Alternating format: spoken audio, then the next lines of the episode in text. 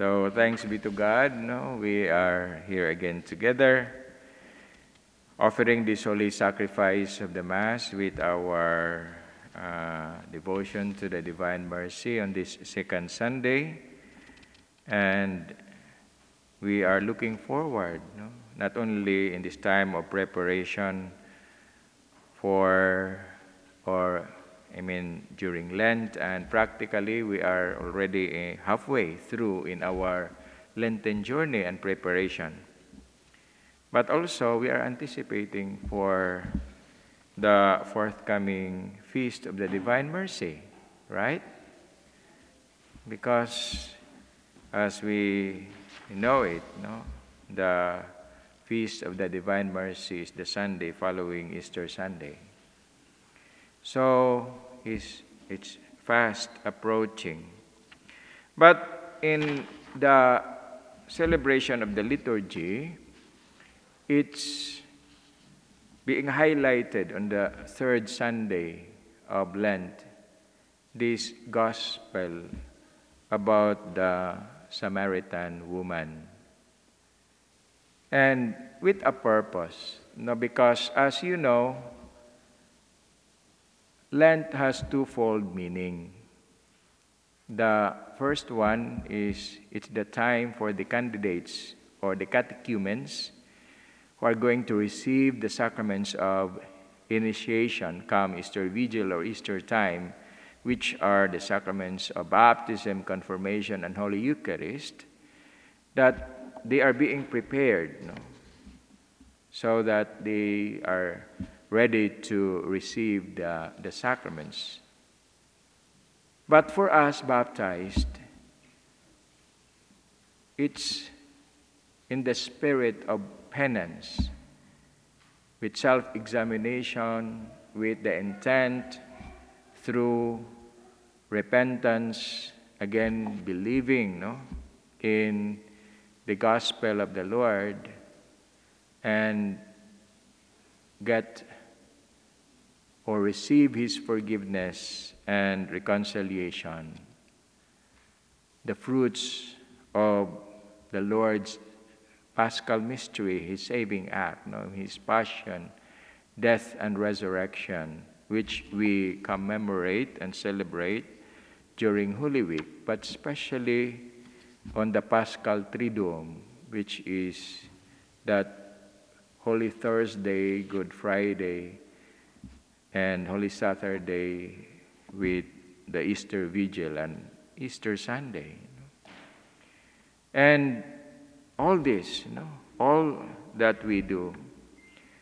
And again, this encounter of the Lord in at Jacob's well, you know, with this Samaritan woman, it's one of the most fascinating encounters and incidents if we read the gospel. Because we see know, this, this woman from being ignorant somehow of who Jesus is to becoming a woman of faith and even an instrument instrument, no, a messenger, a missionary, a bearer of the good news about the Lord Jesus Christ to others. From a life of disgrace and sin to being redeemed no, by the Lord having known Him in her life. And we see here the, the greatness of the love and mercy of the Lord, His patience. No?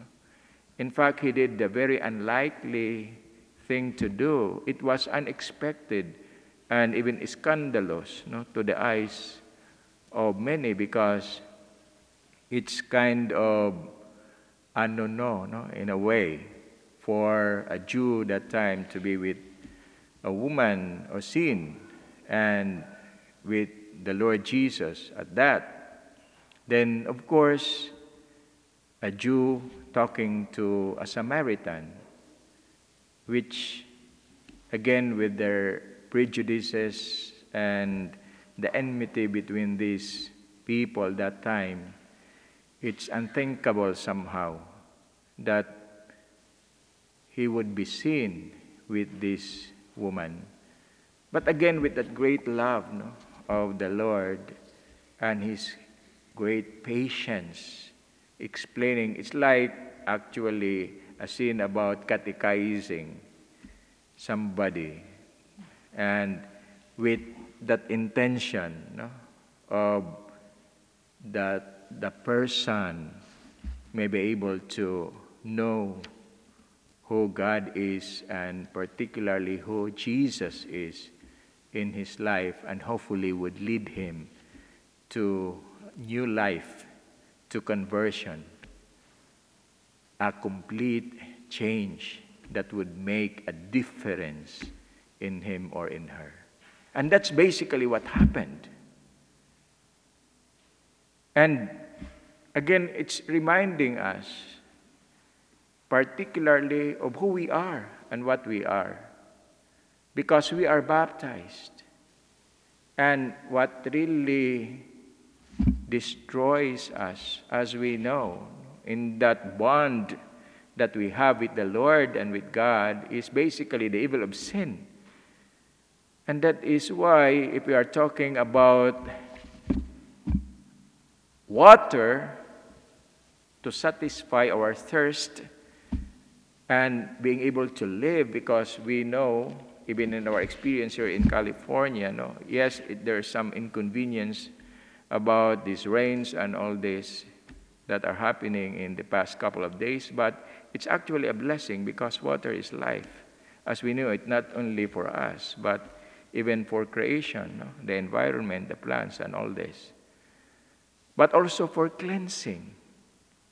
And that's very important. And that satisfaction that we have when we have that thirst and being able to drink water.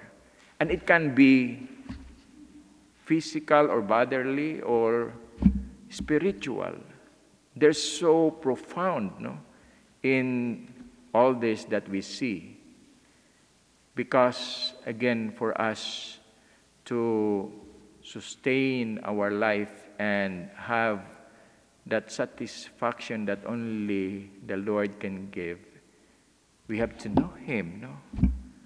Being the source of this living water in our life, giving us life, giving us the energy, the sustenance, and above all, cleansing us of our sins and that is why the, the highlight, the focus in the celebration of Easter is, of course, yes, the Easter candle with the new fire, but also the water no, used for baptism. Because again, that's so clear no, in the gospel as what the Lord First, in this experience of the Samaritan woman, but in other incidents as well about him being that living water, giving life to us all. So, but ultimately, it's about our salvation. It's about being reconciled with the Lord. It's about really being able to experience the greatness of His mercy and love, as what St. Paul would tell us in the second reading. No? But God proves His love for us in that while we were still sinners, Christ died for us.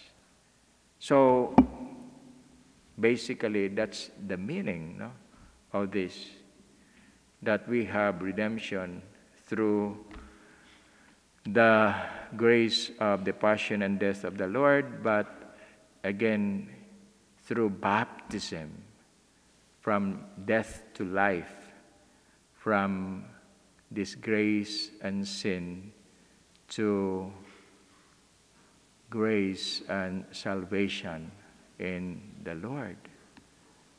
And from darkness to light, no, it's so clear on this. But again, it's an encounter in each and every one of us. Just as we know no, that message of Lent, for example, repent and believe in the gospel. That's for everyone. But the actual and real experience is each and every one of us. Our need for salvation, our need for healing, our need for reconciliation, our need for being in communion with Him in grace. That's how it is. So, we are in this time of preparation, brothers and sisters, in this Lenten observance, Lenten journey that we have. And we pray that really, that really, like this Samaritan woman, we will have the opportunity to encounter really the Lord being that living water in our life, giving us the life, sustaining us, and that satisfaction that only Him alone can give. And above all, again, purifying, cleansing our hearts and minds, and basically the whole person in us to become as again the gift of baptism would remind us a new man or woman for that matter in Christ Jesus our Lord. That's what we are aspiring for. What that's what we are hoping for. And all this are possible and at our disposal because of the greatness of the mercy of the Lord. So we pray that we may have really a fruitful, a grace filled, a spirit filled Lent in each and every one of us.